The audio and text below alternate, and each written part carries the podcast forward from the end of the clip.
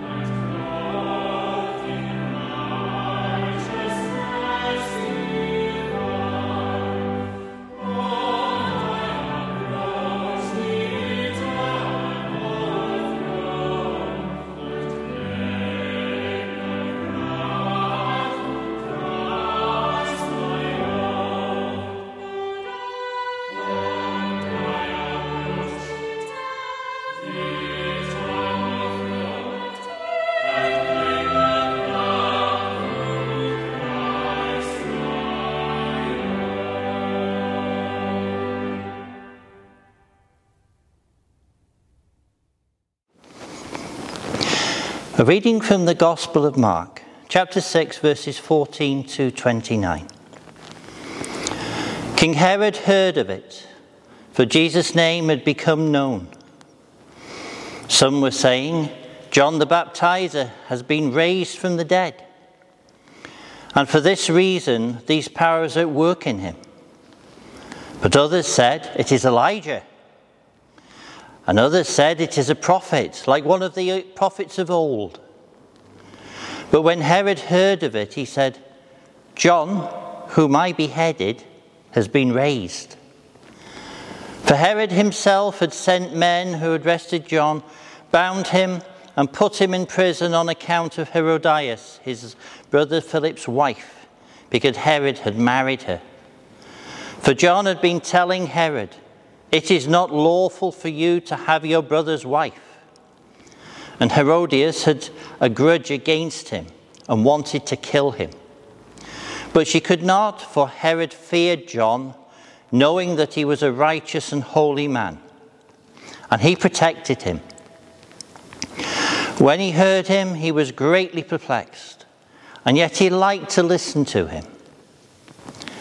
But an opportunity came when Herod, on his birthday, gave a banquet for all his courtiers and officers and for the leaders of Galilee. When his daughter Herodias came in and danced, she pleased Herod and his guests. And the king said to the girl, Ask me for whatever you wish, and I will give it. And he solemnly swore to her, Whatever you ask me, I will give to you, even half of my kingdom. So she went out and said to her mother, What should I ask for? She replied, The head of John the Baptizer. Immediately she rushed back to the king and requested, I want you to give me at once the head of John the Baptist on a platter. The king was deeply grieved, yet, out of regard for his old and for the guests, he did not want to refuse her. Immediately, the king sent a soldier of the guard with orders to bring John's head. He went and beheaded him in the prison, brought his head on a platter, and gave it to the girl. Then the girl gave it to her mother. When his disciples heard about it, they came and took his body and laid it in a tomb. This is the word of the Lord. Thanks be to God.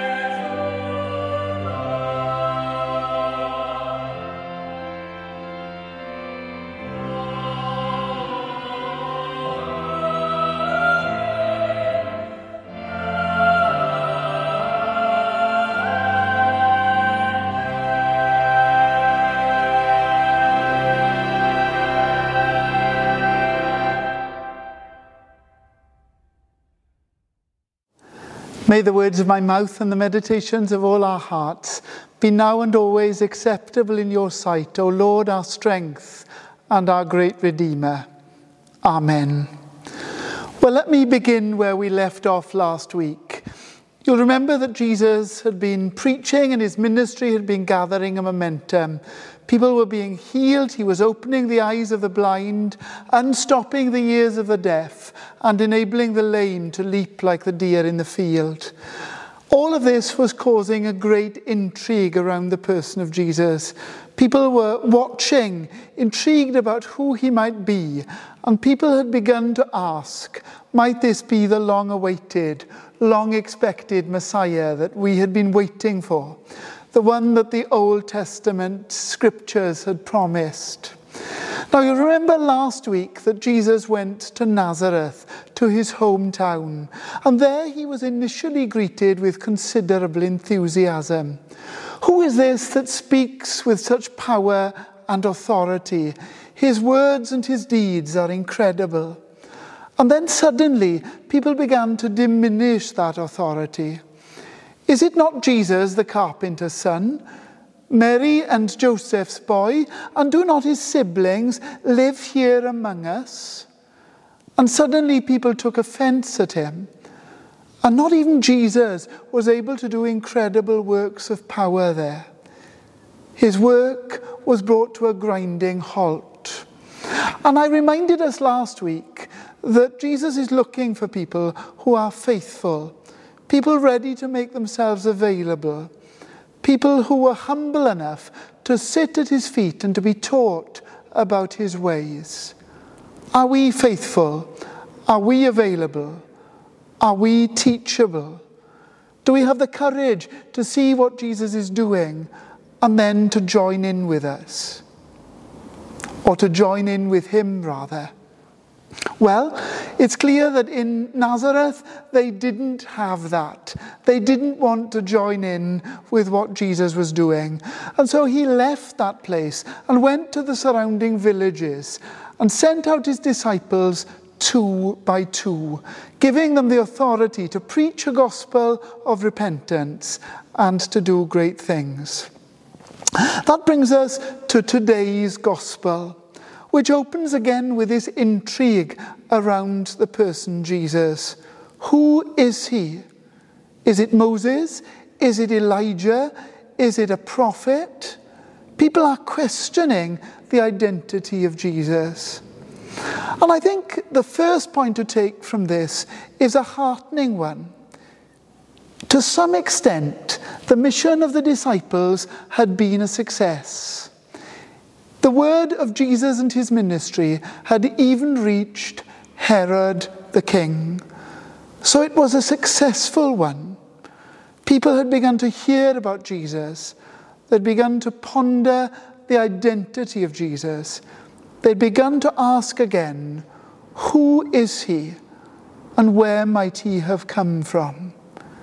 Is this the long awaited and long expected Messiah of God. There was an intrigue around the identity of Jesus. Was he Moses? Was he Elijah? Was he the prophet? Some, it seems, were saying that he was John the Baptist risen from the dead.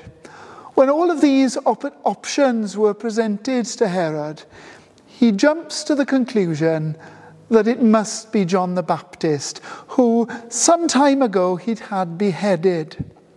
Now, there seems to be very little logic around this because the ministries of John the Baptist and Jesus had overlapped. And yet, there seems to be a link between them. The ministry that Jesus and his disciples was proclaiming seems to be similar to the ministry that John had proclaimed in the wilderness. It was a ministry that called the people of God to repentance. A ministry that called the people of God to their knees before God. A ministry that required personal change and personal transformation. It was the ministry of Jesus as he beckoned us back into a relationship with God his Father. But it resonated too with a message of John sometime previously. Herod clearly has a guilty conscience.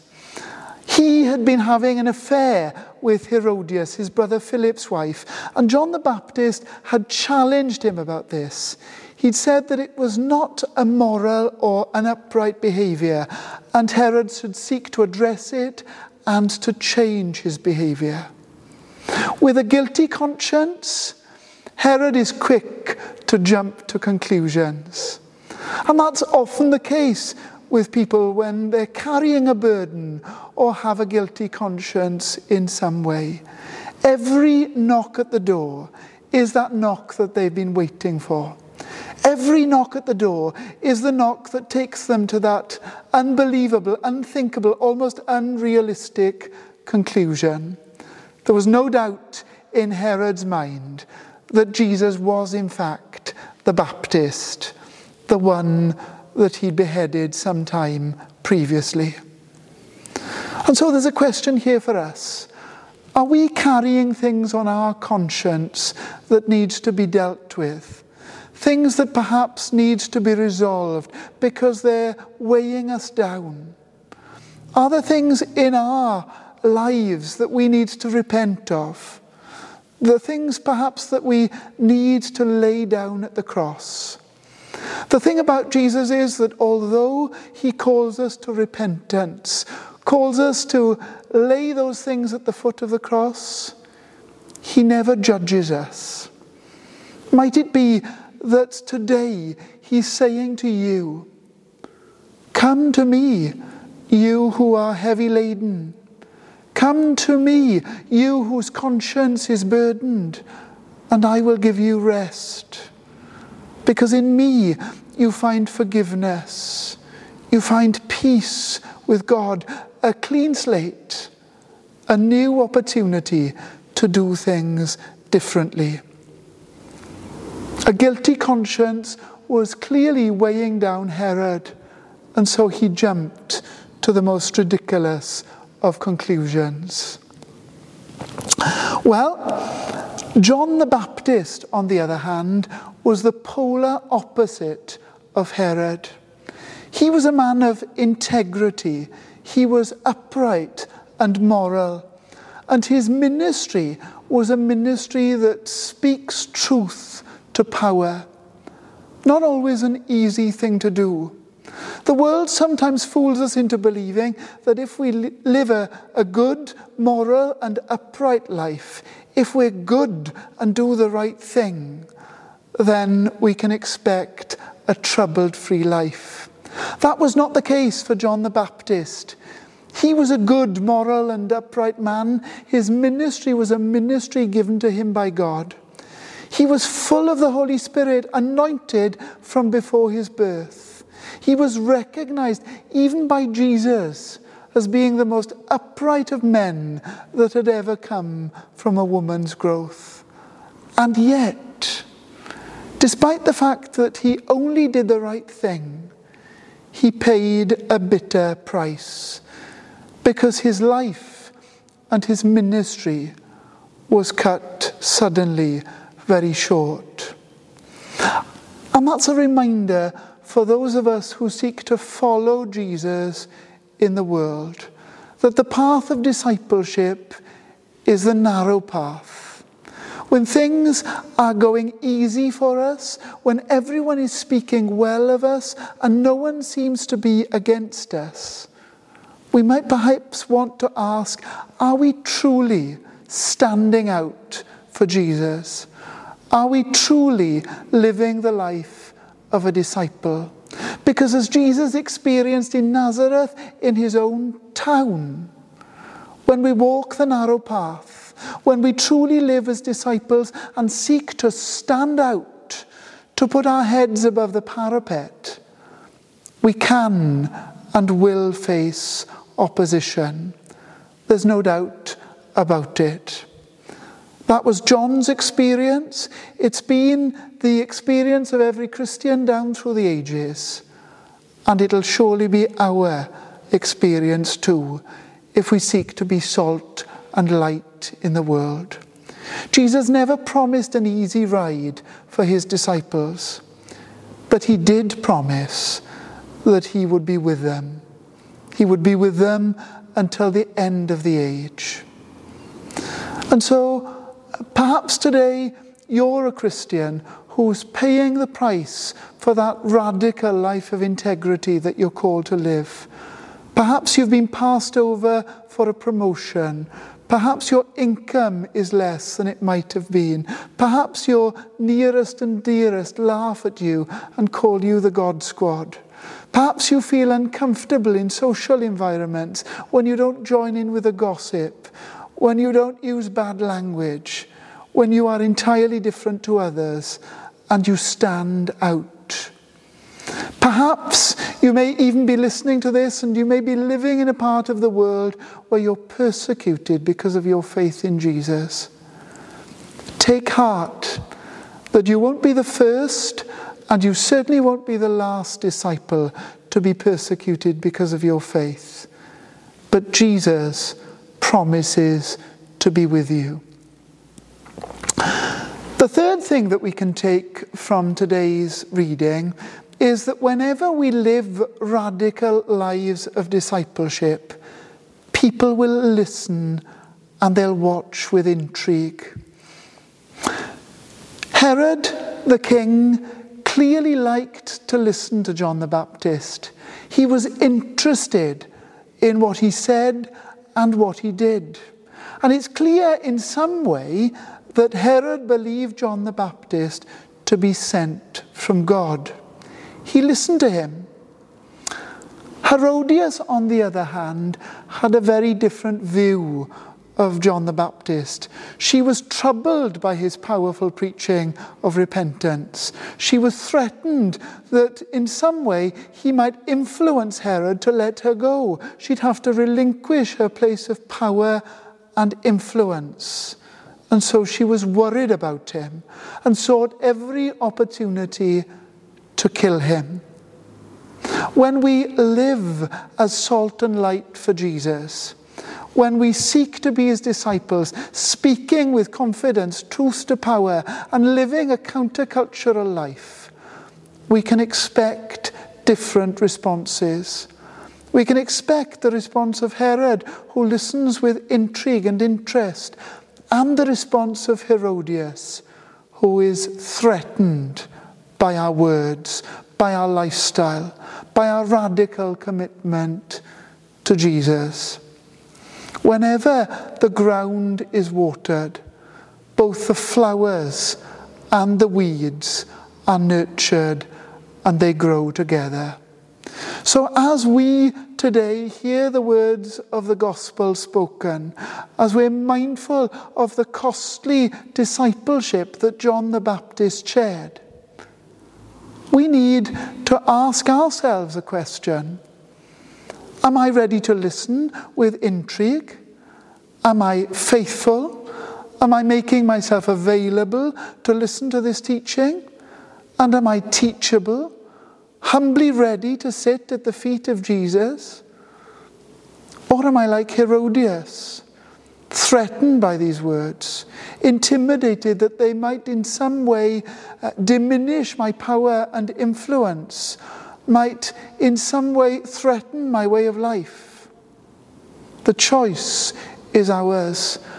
And as one bright spark once said, God seeks a relationship with every one of us, but He's too much of a gentleman to impose it on us. We have to choose are we for God or not? Are we, like Herod, ready to listen with intrigue, or like Herodias, intimidated and threatened? And do we seek to plot against those who proclaim the good news about Jesus and his kingdom? Well, it's clear that Herod was intrigued by John, and despite the opposition of Herodias, he sought to protect the prophet. But then, on Herod's birthday, he throws a party for all the hoi polloi of the area. Everyone who was anyone was at the party. The drinks were flowing. The social occasion was certainly one to remember. Herodias' daughter entertains Herod and the crowds. And he foolishly, promises the girl, I will give you anything that you ask, up to half my kingdom. And something occurs here. It brings both desire and opportunity together. Herodias' daughter asks her mother, What shall I ask of the king? And seeking to plot against John the Baptist, she says, Ask for the head of the Baptist on a platter. Herod was a foolish king, too quick to make promises. And so, without wanting to lose face in front of the dignitaries of his time, he grants the girl her wish, commands his soldiers, Bring me the head of John the Baptist on a platter. And here is another lesson then from the Gospel. Herodias' sinful desire to put an end to the ministry of John the Baptist was combined in the party with an opportunity. And perhaps we faced uh, times and seasons in our lives where both sinful desire and opportunity have collided. The gospel today shows us that when those opportunities arise, we should run for the hills and be extremely weary of them. Herod, although he is king, is a foolish leader, and he lets that collision of sinful desire and opportunity get the better of him. In that sense, he stands as a complete opposite to John the Baptist, whose life of integrity and upright morality and honesty is at complete odds with that of the king. It was not an easy decision to make, not an easy choice to walk the narrow path of discipleship. It brought his life to a bitter end. But it was that costly choice that assured John the Baptist of a destiny that was far greater and far better than anything he knew on earth. And so, uh, John the Baptist's life, his ministry, is a reminder that following Jesus and being his hands and feet in the world is never easy. But it is the path that brings true reward, true peace, true fulfillment and joy. And the question for us today is whether or not we are prepared to walk that narrow path, following in the footsteps of Jesus, seeking to be his hands and feet in the world, seeking to make him known as we use our time, our energy, and our resources as our decisions and our lifestyle mirror that of His.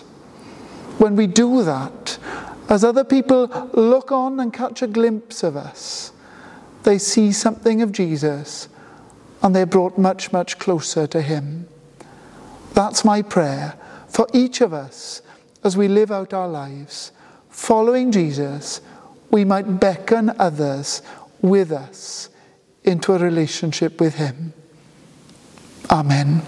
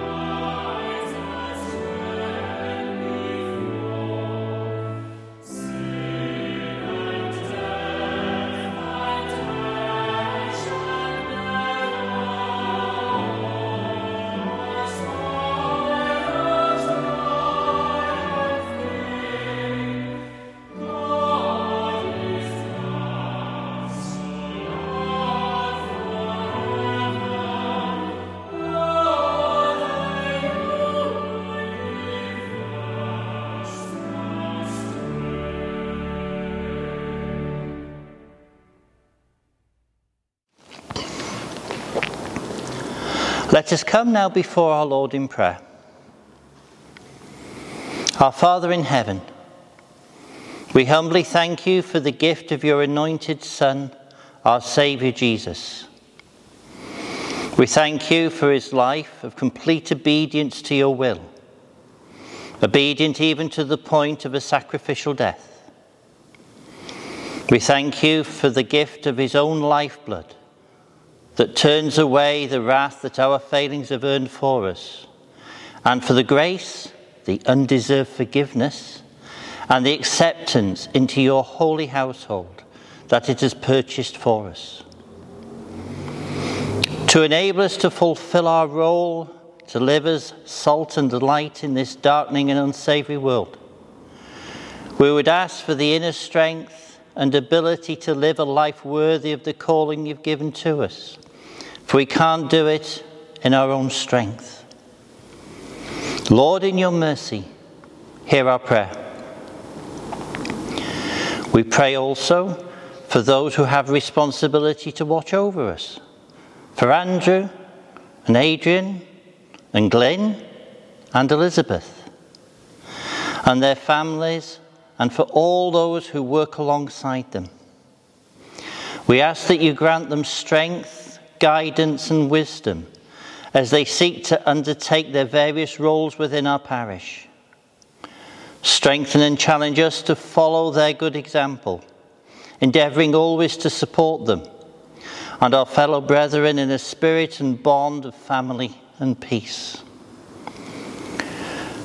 We also pray for uh, Andrew, the Bishop of Bangor, and for all those of the Electoral College, responsible for the appointment of a new Archbishop for Wales, and likewise for the new Bishop of our own diocese of Swansea and Brecon. Please grant to them your guidance in their choice of a successor to John, our former Bishop and Archbishop. Lord, in your mercy, hear our prayer.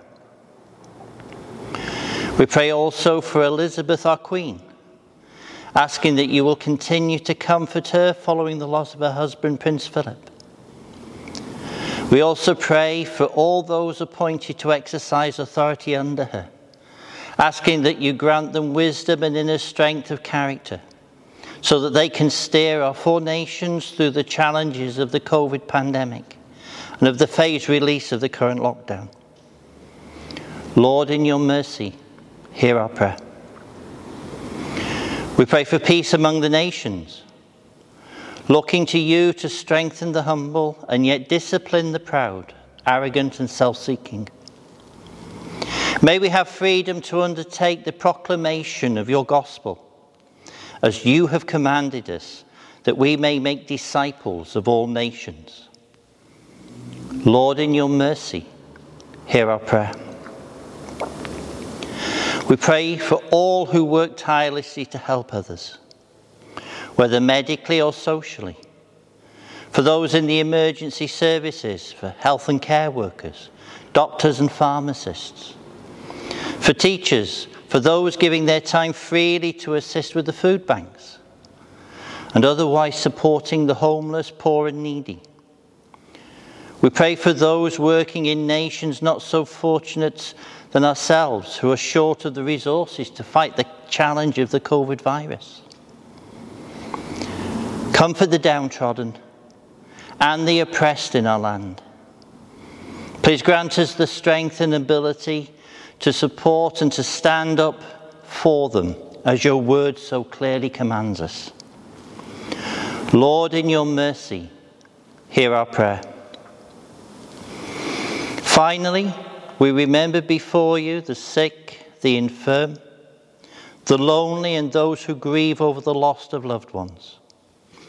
We pray for them, requesting that you be for them their healer, their comforter, and provider, that they might know fully what it means to be living in the shadow of your wings and to have your everlasting arms supporting them in all aspects of their present need.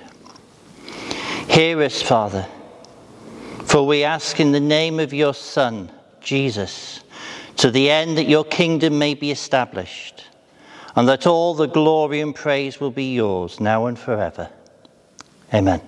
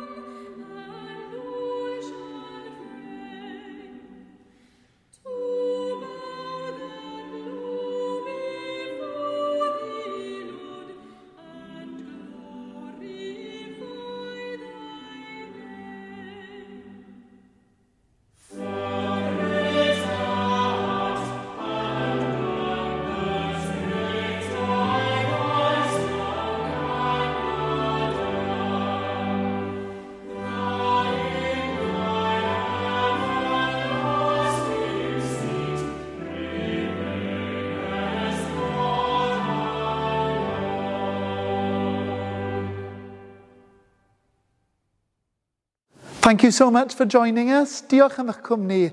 It's been great to have you with us. Remember that we're here for you throughout the week, and if there's absolutely anything we can do, then please do get in touch with us. We'd love to hear from you. Now, as another week begins, let me pray for God's blessing over us. The peace of God, which passes all understanding, keep your hearts and your minds in the knowledge and love of God and of His Son, Jesus Christ our Lord. And the blessing of God Almighty, the Father, the Son, and the Holy Spirit be upon us and remain with us always. Amen. Have a great week.